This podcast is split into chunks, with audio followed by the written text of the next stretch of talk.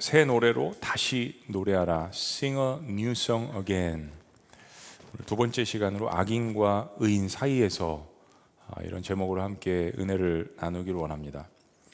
그 포스트 모던 문학의 그 특징 가운데 하나는 아, 뭐 영화도 그렇고요. 대부분 이제 소설이나 문학에서 영화들이 많이 나온 것이니까요. 선과 악에 대한 분명한 구분점을 두지 않는다라는 것입니다.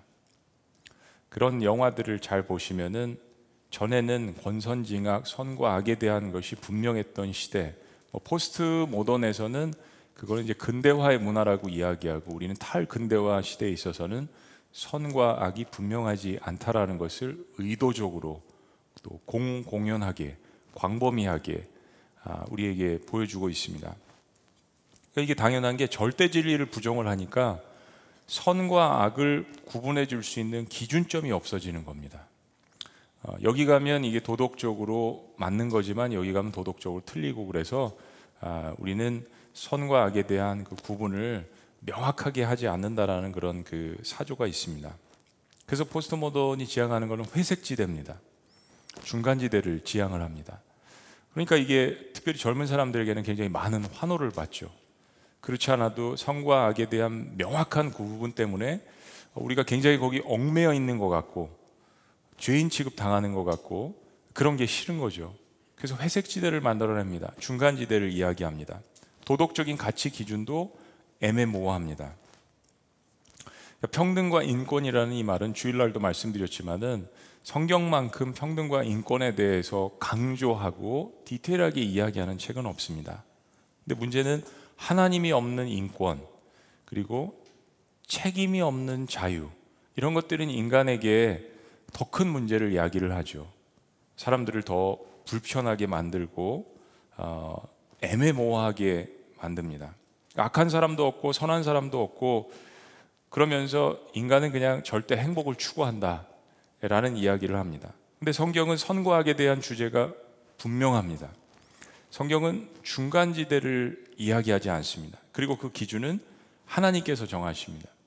하나님께서 성경의 성과학에 대한 선명한 기준을 제시해 주십니다. 근데 이 큰 것 중에서 우리가 두 가지를 여러분들이 아, 아시면 좋은 것이 사실 성경을 보면 도덕적인 기준도 제시를 하죠. 하나님의 백성으로서 도덕적으로 가정에서 부모와 자식 간에 그리고 주변에 있는 사람들 이웃 간에 어떻게 살아야 되는지를 십계명에서도 분명하게 이야기를 하십니다. 또 한 가지 하나님의 선의 기준은 영적인 기준. 그러니까 하나님과의 그 관계를 어떻게 설정을 하고 어떻게 나아가야 되는지 이 두 가지를 분명하게 우리에게 제시를 합니다. 오늘 시편 1편 말씀은 어, 의인과 악인에 대해서 분명한 대조를 보여주면서 우리에게 이야기하는데 먼저 의인에 대해서 묘사할 때 복 있는 사람이라고 이야기를 합니다. 저는 참 이 말이 좋은 것 같아요. 의인의 또 다른 표현은 복 있는 사람입니다. 한번 따라해 보시죠. 복 있는 사람. 제가 볼 때는 한국 사람들이 제일 좋아하는 단어입니다. 복 있는 사람. 자, 의인의 길을 가는 사람 인생 자체가 복된 인생이라는 건데 시편 1편 말씀은 의인은 어떤 사람이라고 이야기를 할까요?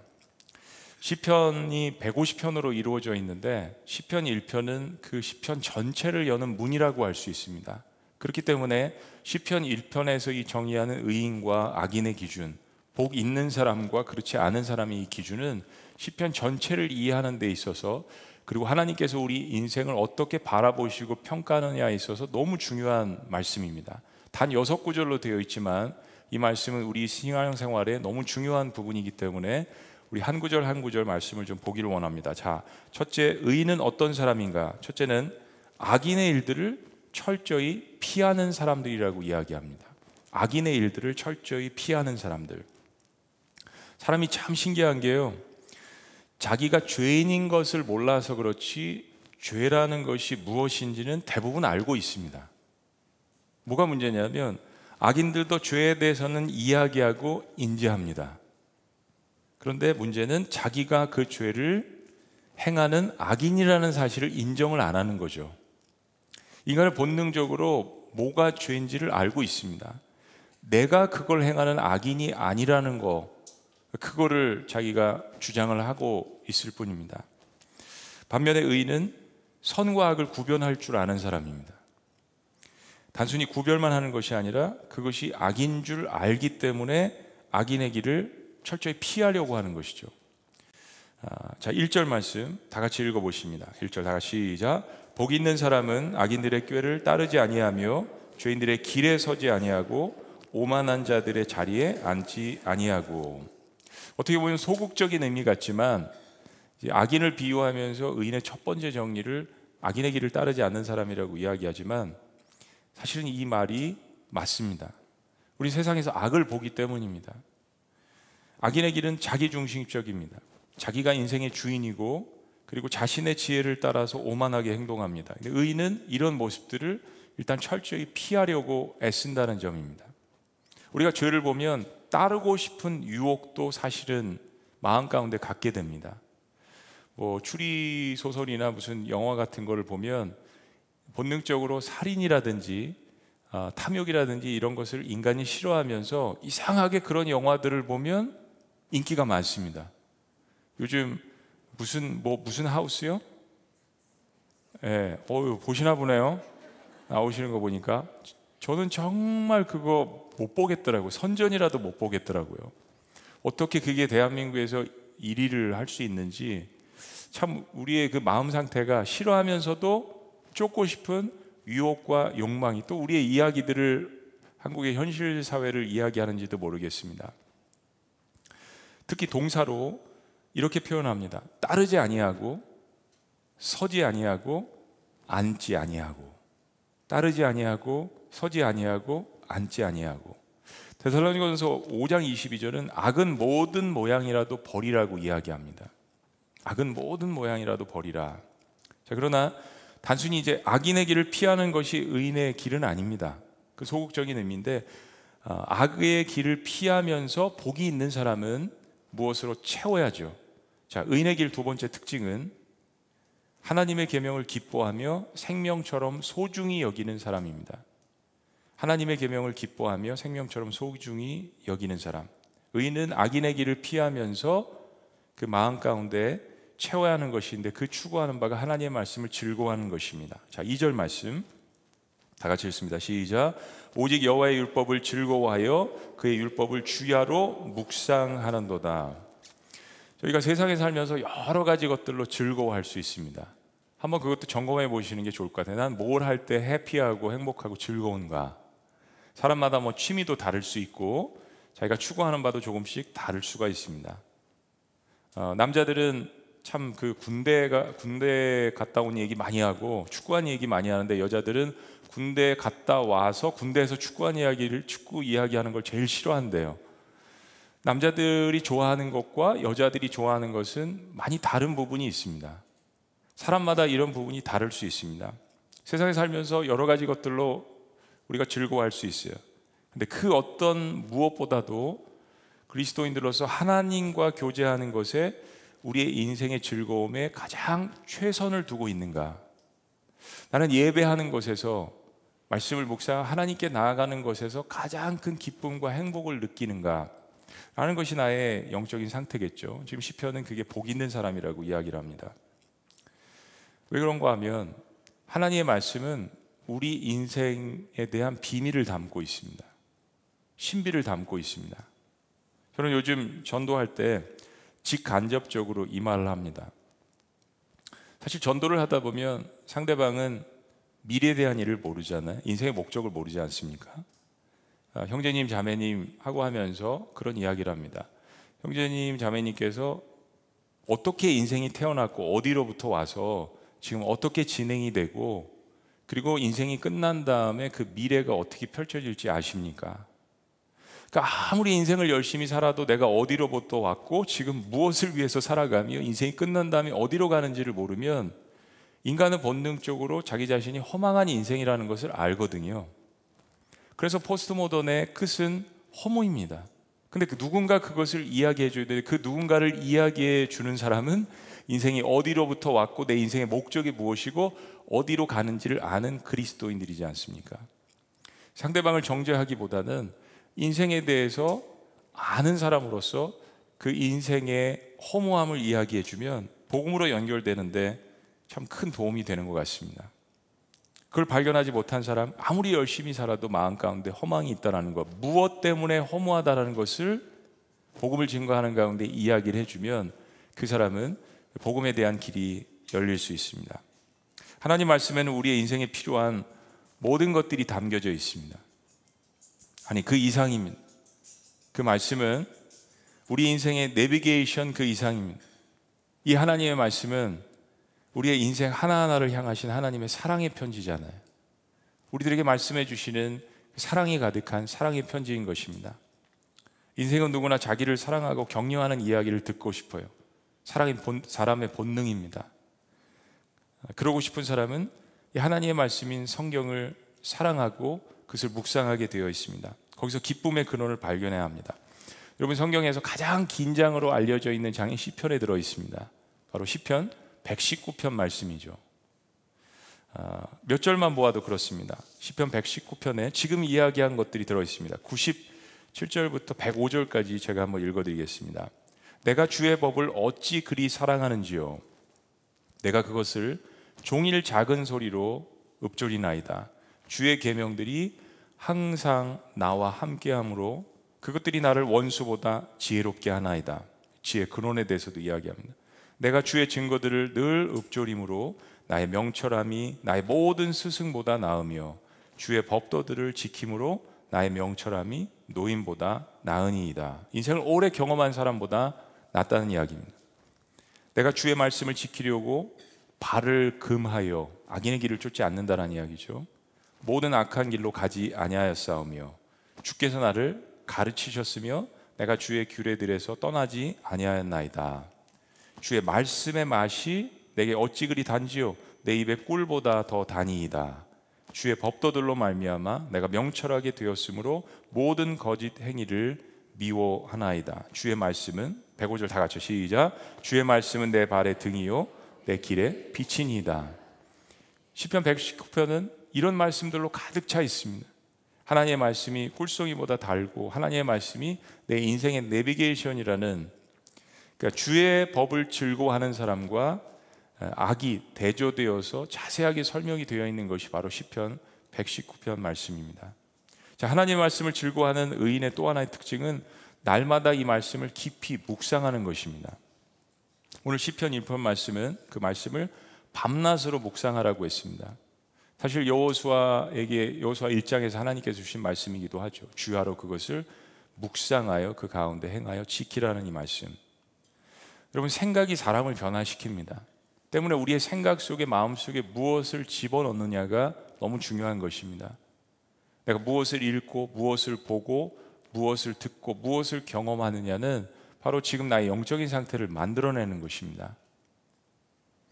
의인은 그 자신의 생각과 마음에 우리의 인생을 창조하신 그 하나님의 말씀으로 채우기로 작정한 사람입니다. 신앙은 내가 이제 내 영적인 음식과 인생의 목적을 하나님의 말씀으로 채우기로 작정한 사람입니다.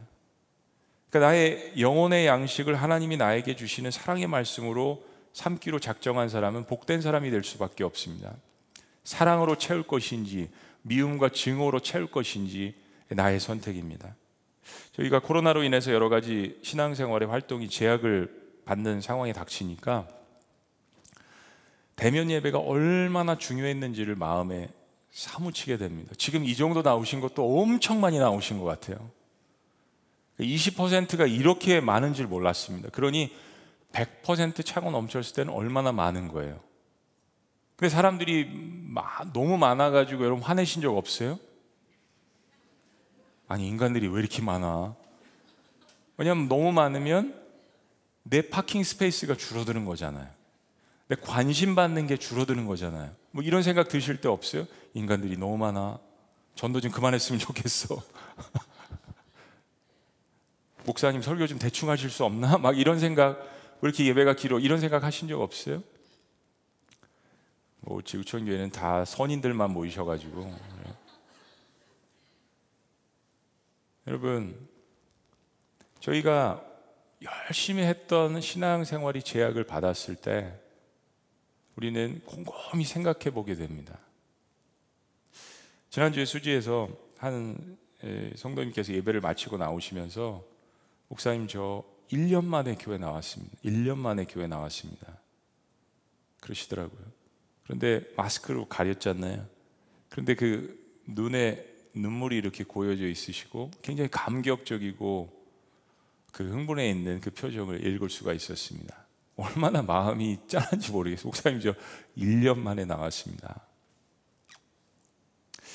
만약에 누군가 여러분에게 와서 성경을 못 읽게 한다면 네?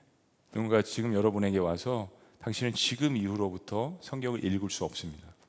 성경 뺏어가는. 핸드폰도 뺏어가고 여러분 어떻게 하시겠습니까? 예배 앞으로 죽을 때까지 올 수 없습니다. 대면 예배 올 수 없습니다. 목장 모임 절대 할 수 없습니다. 2인 이상 집합 금지.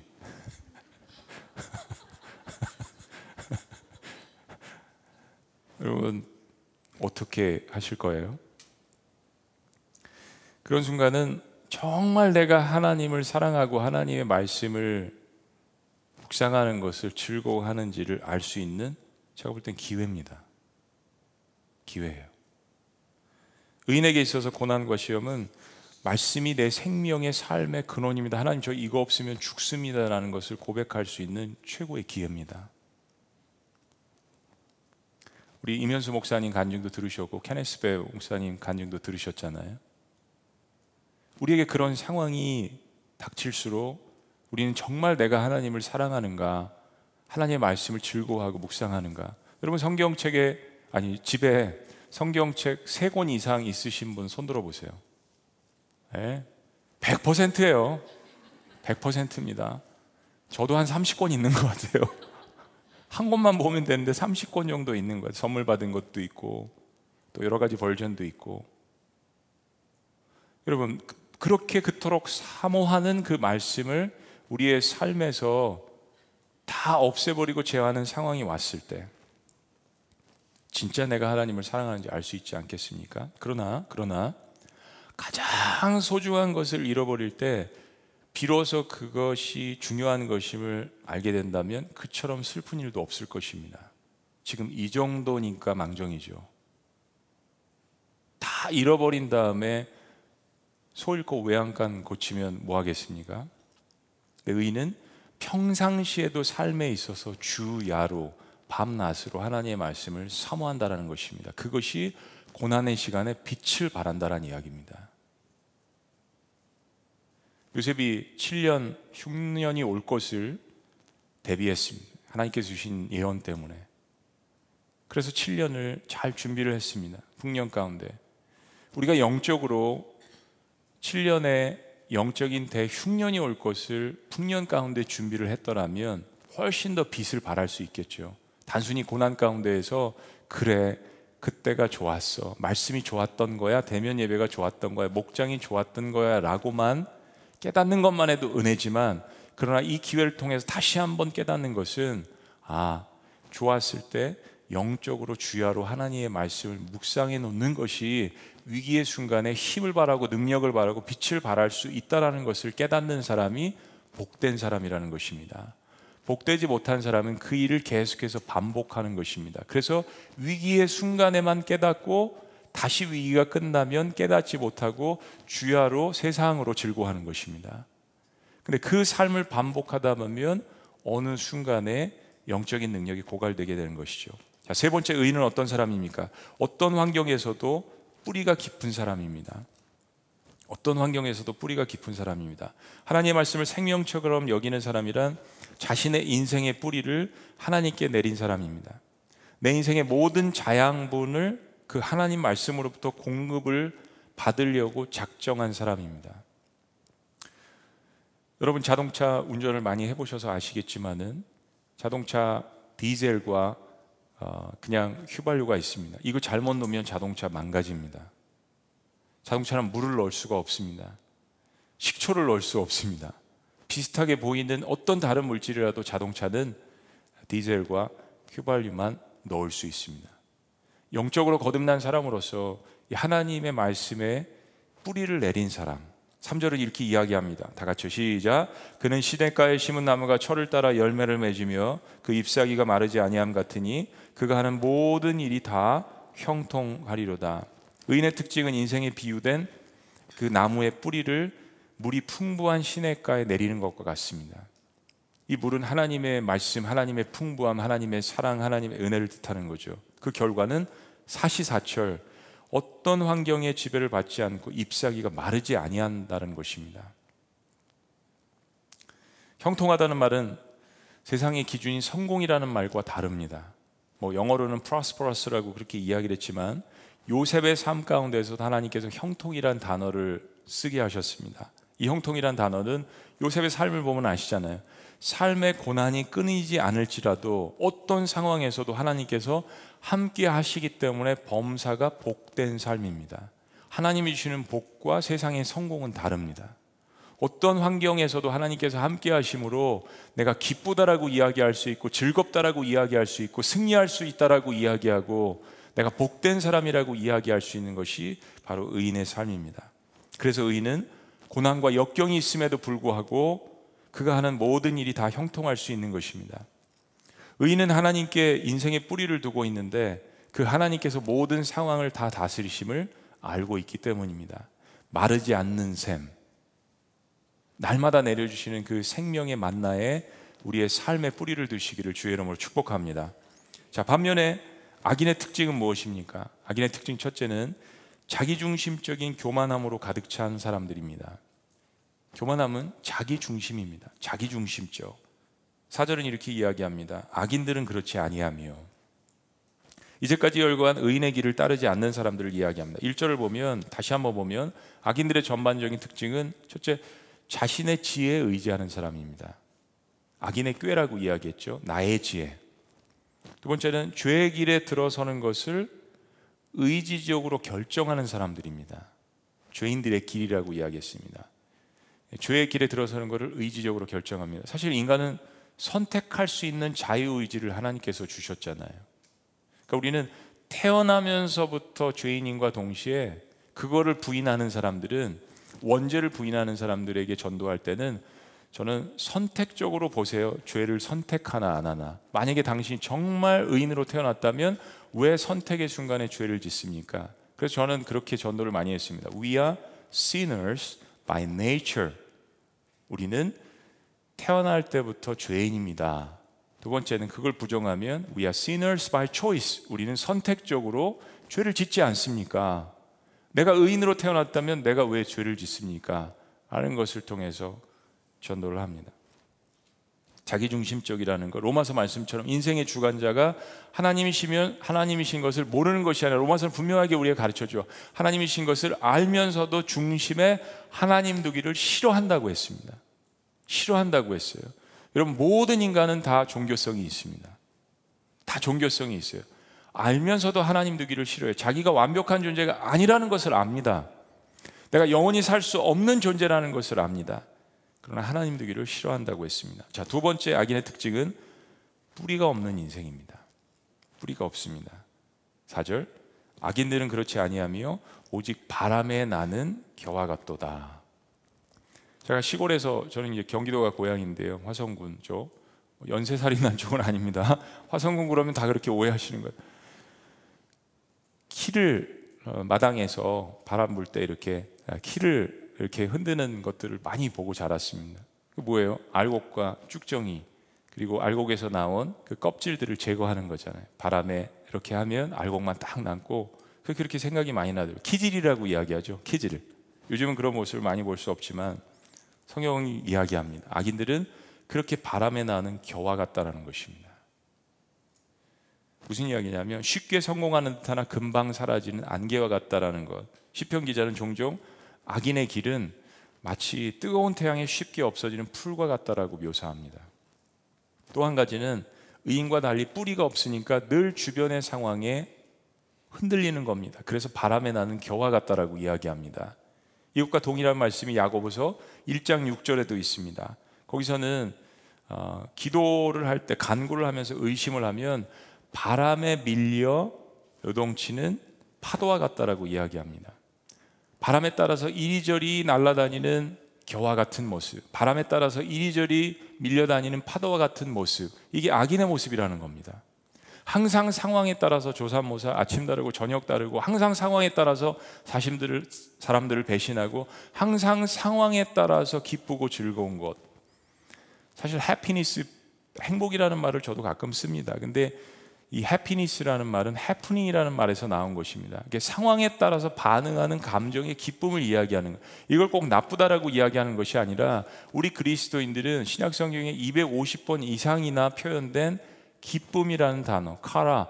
어떤 상황에도 불구하고 마음의 평화를 유지할 수 있고 어떤 상황에도 불구하고 하나님 앞에 예배할 수 있는 그 기쁨을 이야기하는 것입니다. 그런데 악인들은 그렇지 않다라는 거예요. 항상 상황에 따라서만 반응하는 것을 이야기하는 것입니다. 저는 그런 의미에서 그리스도인들은 단순한 행복과 영원한 기쁨은 구분, 구별, 구별해야 된다라고 생각합니다. 히브리서 말씀처럼 정박하지 못한 상태, 배가 표류한다라고 이야기하지 않았습니까? 아, 자신이 영원하지 못하고 불완전하기 때문에 표류할 수밖에 없는 것입니다. 자, 세 번째 악인의 특징은 심판을 견디지 못합니다. 심판을 견디지 못한다. 자, 5절 말씀 다 같이 읽습니다. 시작. 그러므로 악인들은 심판을 견디지 못하며 죄인들이 의인들의 모임에 들지 못하리로다. 믿음의 사람들은 이 원리를 잘 기억하셨으면 좋겠습니다. 이런 거예요. 심판은 최후의 것이 될 수도 있지만 그것이 최후가 아닌 이상 늘 우리의 잘못을 회개케 하는 구원의 도구일 수 있다는 사실입니다. 그래서 의인은 죄에 대한 심판 앞에 무릎을 꿇고 죄를 인정하잖아요. 죄에 대한 민감함. 근데 악인은 그런 심판을 회개의 기회로 얻지 못하는 것입니다. 그러므로 악인은 심판을 견디지 못하며 그러나 의인은 그 심판이 무엇 때문에 온 것임을 압니다. 아, 하나님께서 나를 살리려고 하시는구나. 나를 깨닫게 하시려고 하는구나. 내가 이 길로 가면 죽는구나.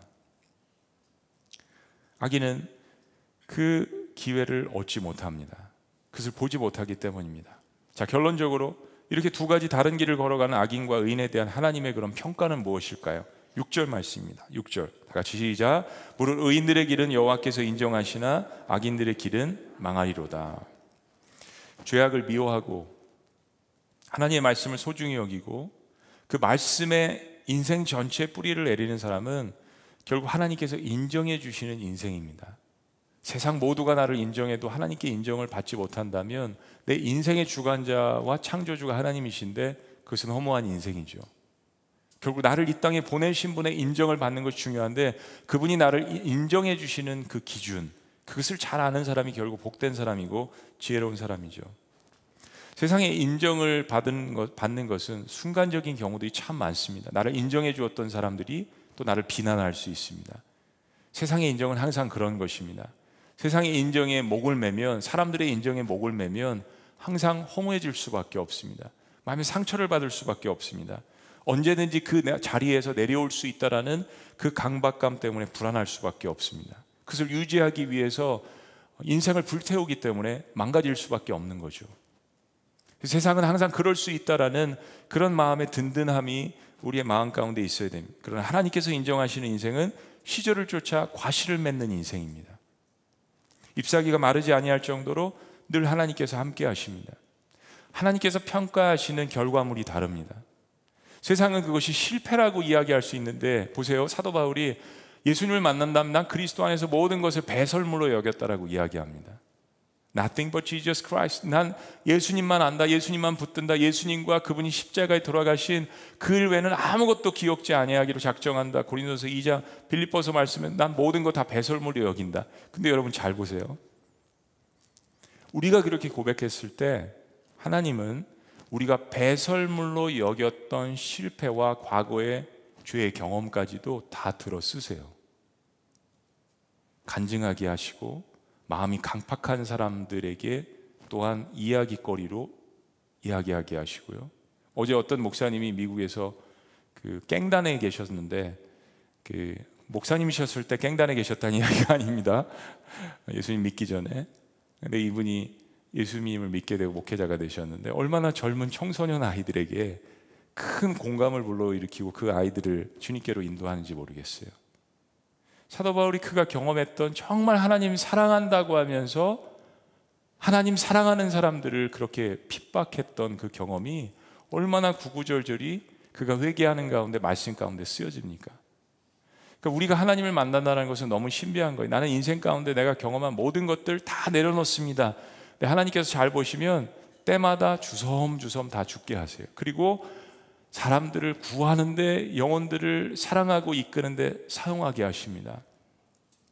왜 베드로의 시대에서 사도 바울의 시대로 넘어갔을까요? 사도 바울은 신약성의 27권 가운데 13편을 썼다라고 전해져 내려옵니다. 사도 바울만이 할 수 있는 일이에요. 법에 능통하고 하나님 말씀에 능통하고 바리새인 중에 바리새인이고 유대 종교 지도자였습니다. 베드로가 해야 될 일이 있고 사도 바울이 해야 될 일이 있죠. 그러나 그렇게 쓰임 받기 위해서 사도 바울이 했던 결정이 무엇입니까? 다 내려놓는 것이었습니다. 다 배설물로 내려놓는 것이었습니다. 그때 하나님께서 때마다 시마다 주섬주섬 들어 올리셔서 사도 바울로 하여금 그것을 사용하게 만드십니다. 그것이 하나님의 인정입니다. 세상의 인정은 그렇지 않습니다. 하나님은 우리가 실패라고 여겼던 것들, 나의 허물이라고 여겼던 것들, 나의 상처라고 여겼던 것들 다 들어 쓰십니다. 하나님 안에서는 그래서 하나도 버릴 것이 없습니다. 죄에 대한 경험도 마찬가지입니다. 죄를 깊숙이 경험한 사람들의 고백이 무엇입니까? 죄가 이렇게 무서운 것이에요. 여러분 이렇게 살지 마세요. 그렇게 살면 저처럼 망가질 수 있습니다. 패가 망신합니다. 삶이 망가집니다. 미래가 없습니다. 허무합니다. 죄를 깊숙이 경험한 사람들만이 고백할 수 있는 것입니다. 그래서 성 어거스틴은 그런 고백을 하지 않습니까? 하나님 안에 있으면 하나님은 상처도 실패도 죄에 대한 경험도 다 들어 쓰십니다. 그래서 하나님의 인정을 받는 것이 우리에게 능력이 되는 것입니다. 잎사귀가 마르지 않습니다. 늘 채워주십니다. 늘 푸르릅니다. 늘 과실을 맺는 인생이 되게 되는 것입니다.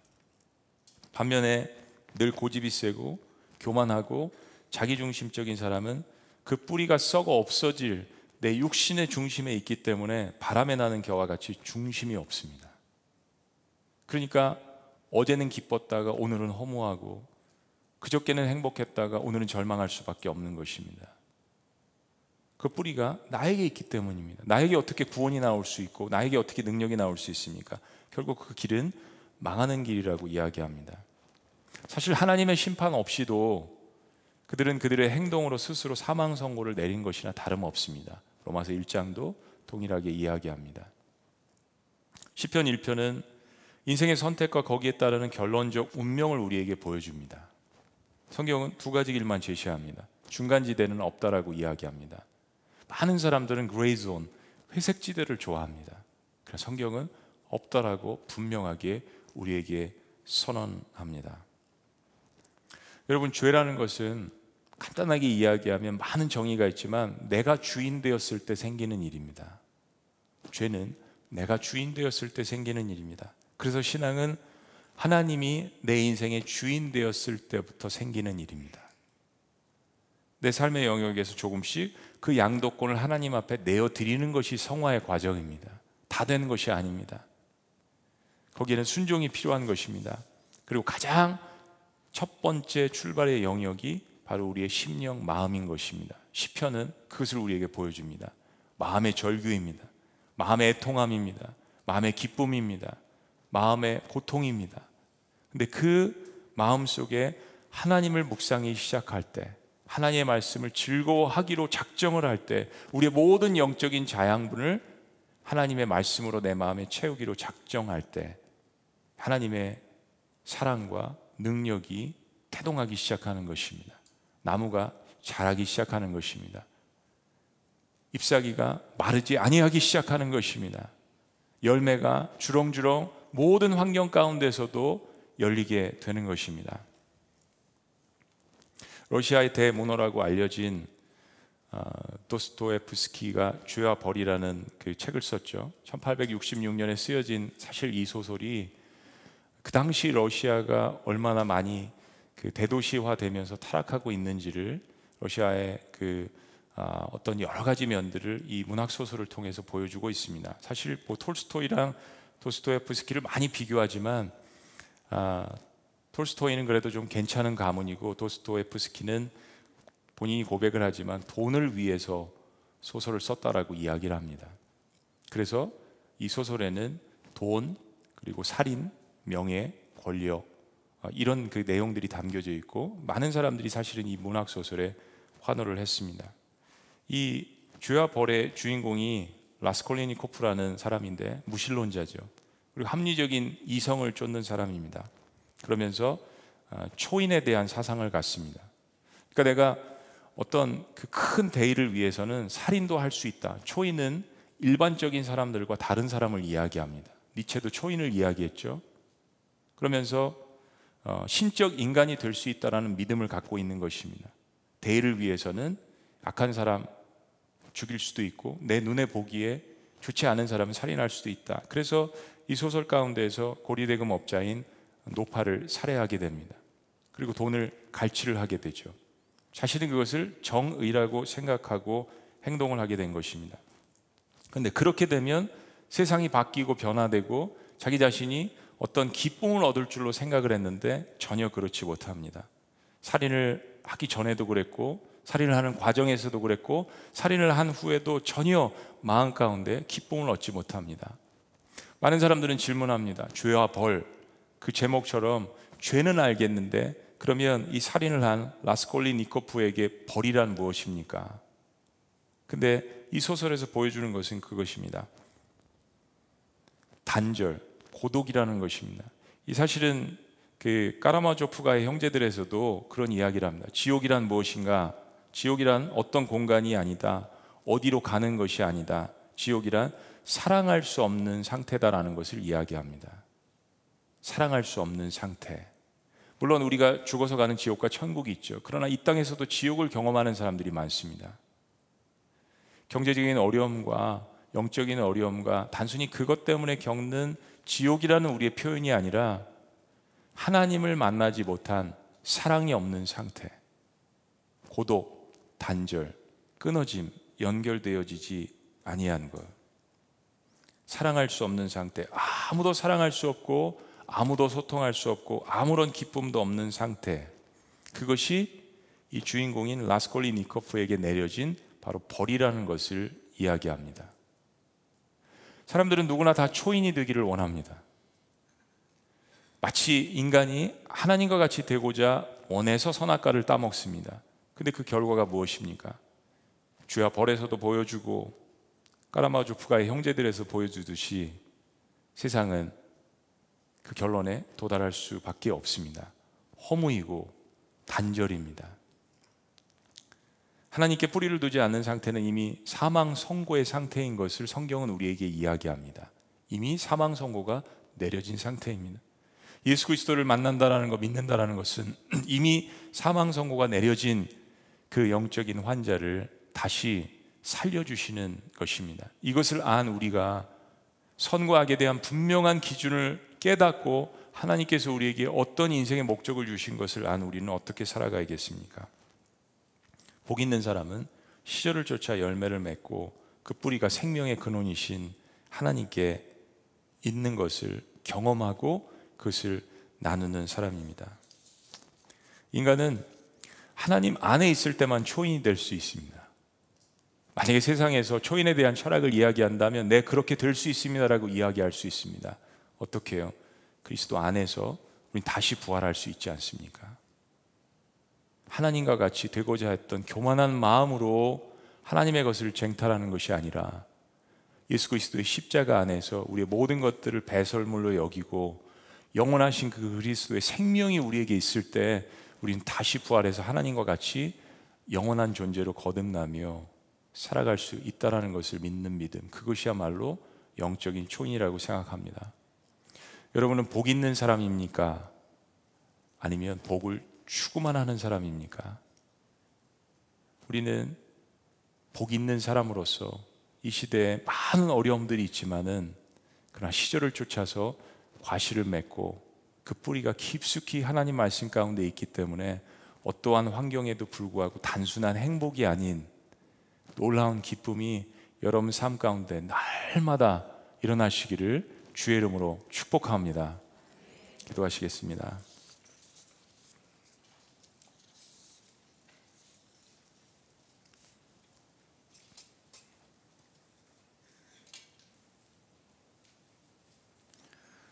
복 있는 사람은 악인들의 꾀를 따르, 지 아니하며 죄인들의 길에 서지 아니하며 오만한 자들의 자리에 앉지 아니하고 오직 여호와의 율법을 즐거워하여 그 율법을 주야로 묵상하는도다. 그는 시냇가에 심은 나무가 철을 따라 열매를 맺으며 그 잎사귀가 마르지 아니함 같으니 그가 하는 모든 일이 다 형통하리로다. 악인들은 그렇지 아니하며 오직 바람에 나는 겨와 같도다. 그러므로 악인들은 심판을 견디지 못하며 죄인들이 의인들의 모임에 들지 못하리로다. 무릇 의인들은 의인들의 길은 여호와께서 인정하시나 악인들의 길은 망하리로다. 하나님 저희들의 인생이 어, 열매를 맺을 수도 없고 늘 잎사귀가 푸를 수도 없는 그러한 한계적인 존재인 것을 주님 앞에 고백합니다. 그러나 그 생명수이신 예수 그리스도 놀라운 그 십자가의 복음이 우리 안에 있기 때문에 영원한 존재로 거듭날 수 있는 놀라운 특권을 우리에게 주신 것 너무나도 감사합니다. 세상에 우리더러 손짓하며 따르라고 하는 수많은 길들이 있습니다. 하나님 그 넓은 길을 택하지 않고 좁은 길을 우리에게 보여주신 그 예수 그리스도를 온전히 따라가는 저희들이 될 수 있도록 축복하여 주시옵소서. 복 있는 사람이 무엇인지 오늘 가르쳐 주셨음에 주야로 하나님의 말씀을 묵상하고 즐거워하고 내 인생의 모든 뿌리를 그 하나님의 말씀 생명인 만나에 내려놓을 수 있도록 인도하여 주시옵소서.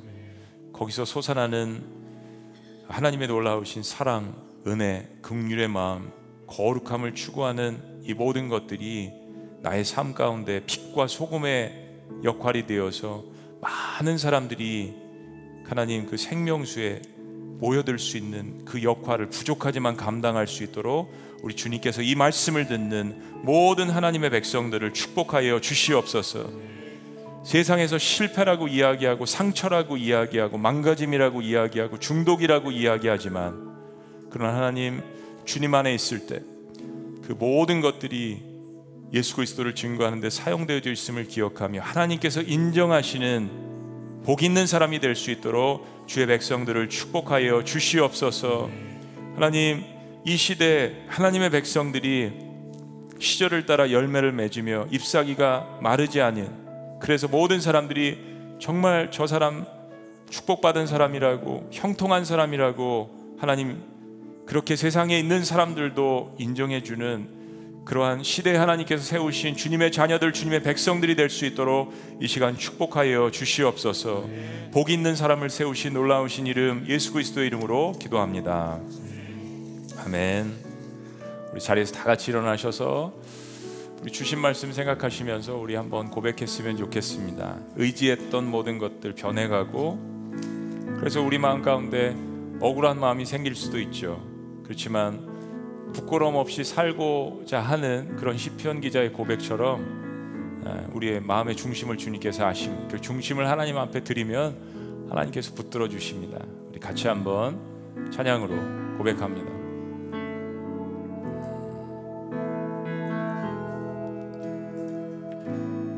의지했던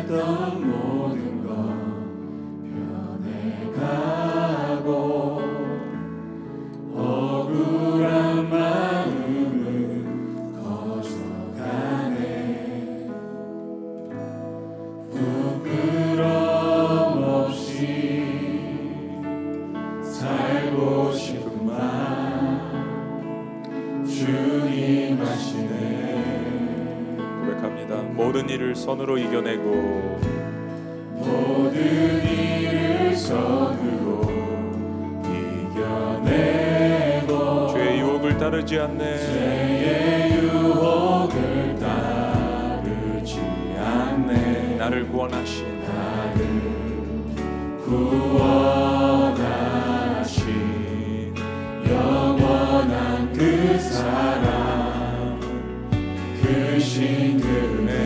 날 붙드시네. 날 붙드시네.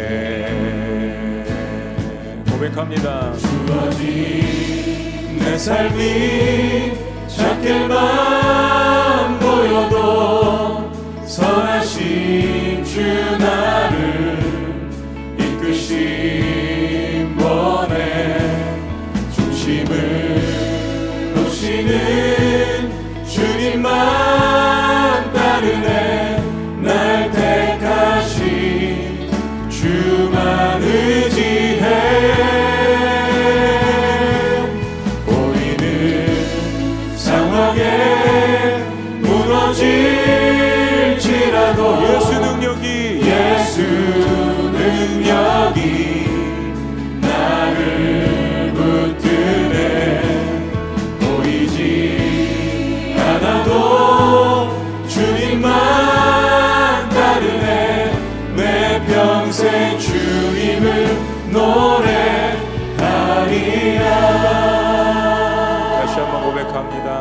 의지했던 모든 것 변해가고 의지했던 모든 것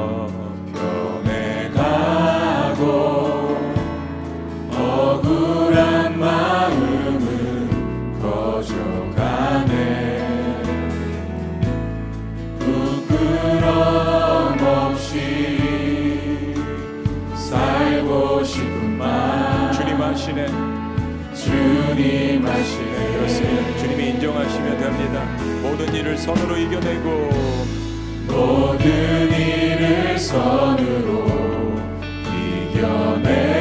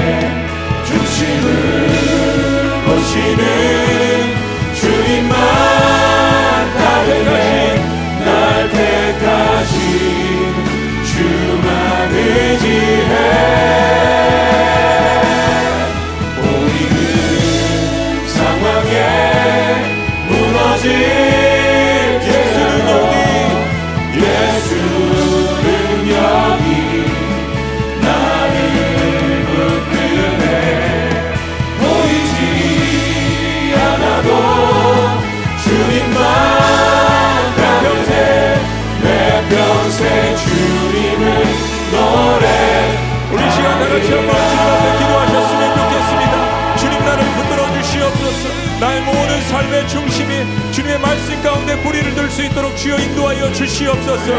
나를 택하신 주님만 의지하기를 원합니다. 예수 그리스도의 능력이 나의 삶 가운데 나타날 수 있도록 인도하여 주시옵소서. 보이는 상황을 의지하지 않도록 인도하여 주시고 보이지 않지만 나의 삶 전체를 주관하시는 그 하나님 앞에 붙드는 복된 사람이 될 수 있도록 인도하여 주시옵소서. 내 평생 주님을 의지하고 찬양하기를 원합니다. 우리 시간 다 같이 한번 기도하십니다. 주여!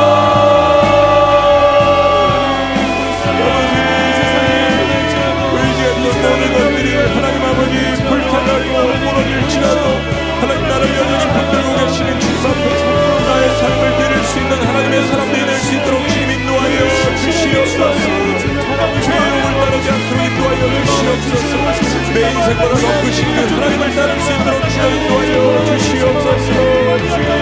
나의 중심을 보시는 주님 나를 택하시는 주님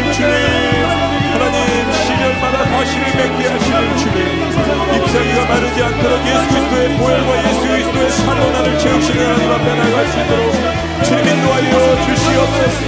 예수 그리스도의 능력이 하나님 나의 삶을 붙드는 것을 기억할 수 있도록 인도하여 주시옵소서. 하나님의 말씀에 하나님 아버지 그 생명이 하나님 아버지 나의 뿌리가 되는 것을 고백할 수 있도록 주여 인도하여 주시옵소서 마른 뼈가 살아나는 역사를 인도하여 주시옵소서. 복된 사람으로서 주님 앞에 나아가도록 주여 인도하여 주시옵소서. 아버지.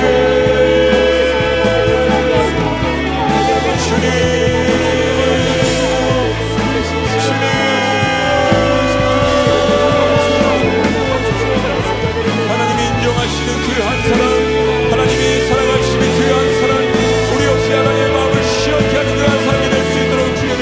치유하시고 붙드시고 회복시켜 주시옵소서 죄의 유혹을 따르지 않는 모든 일 하나님의 말씀하신 말씀으로 승리하는 주의 백성이 되게 하여 주시옵소서. 성공이 아니라 순종이 되게 하여 주시옵소서. 성공이 아니라 하나님 말씀에 형통이 있게 하여 주시옵소서. 하나님 판단이 아니라 분별의 역사가 있게 하여 주시옵소서. 예수 그리스도의 말씀이 하나님 아버지 나라와 살아갈 수 있는 고백이 되게 하여 주시옵소서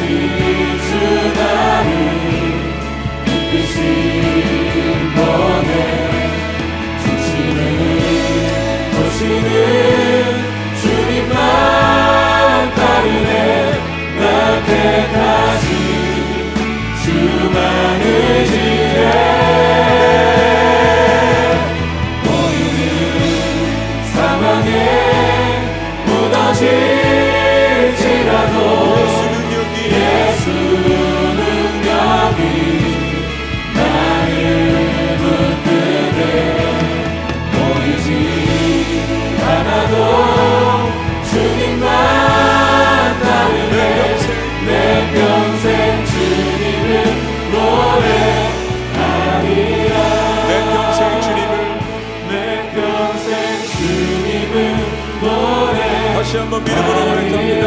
내 평생 내 평생 주님을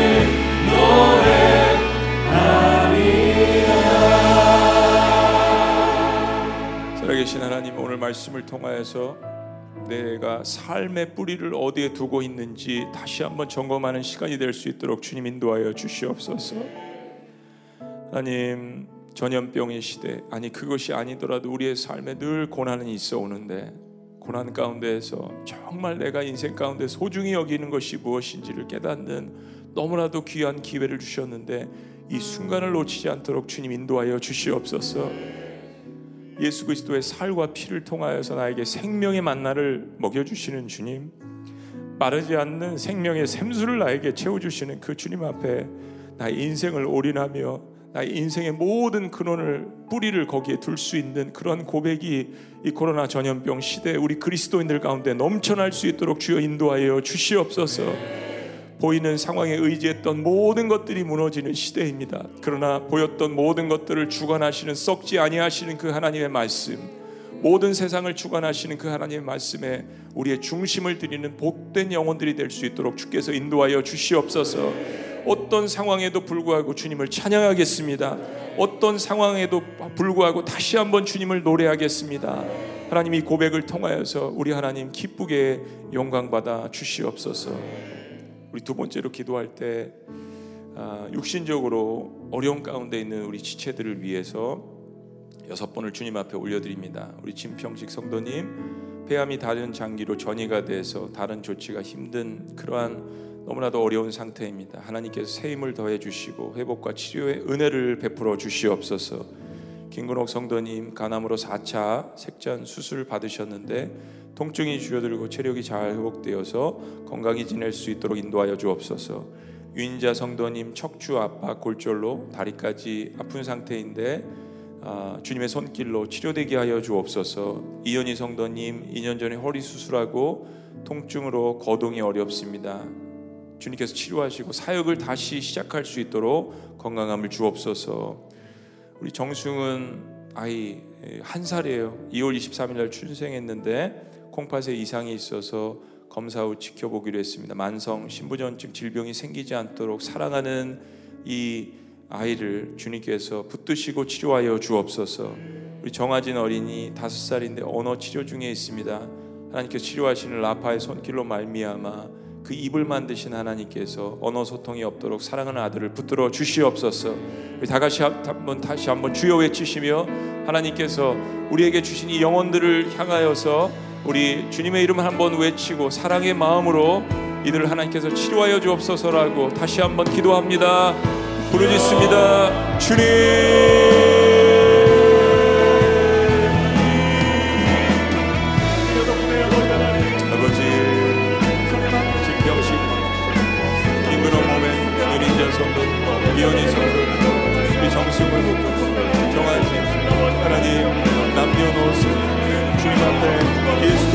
앞에 하나님 육신의 질병을 겪고 있는 자들 귀신 들린 자들 경제적으로 어려운 자들 하나님 이 세상에 육신과 지쳐있는 자들이 다 모였을 때 주님께서 저들을 치료하여 주시지 않았습니까?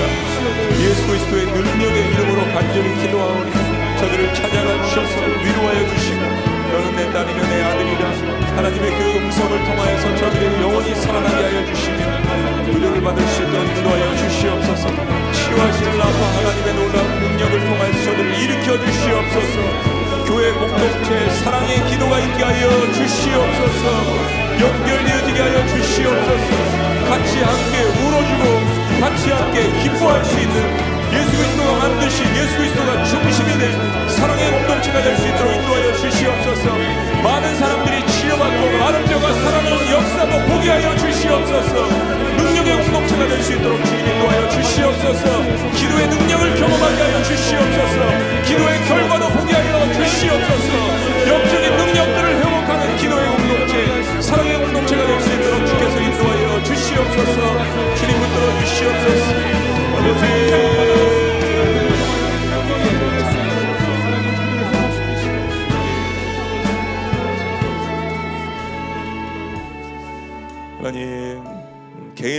위하여서 또 가정을 위하여서 목장에 속한 우리의 신음하는 절규하는 형제 자매들을 위하여서 교회 공동체를 위하여서 특별히 나라와 민족을 위하여서 저희들이 끊임없이 기도하는 복된 사람이 될 수 있도록 주께서 축복하여 주시옵소서.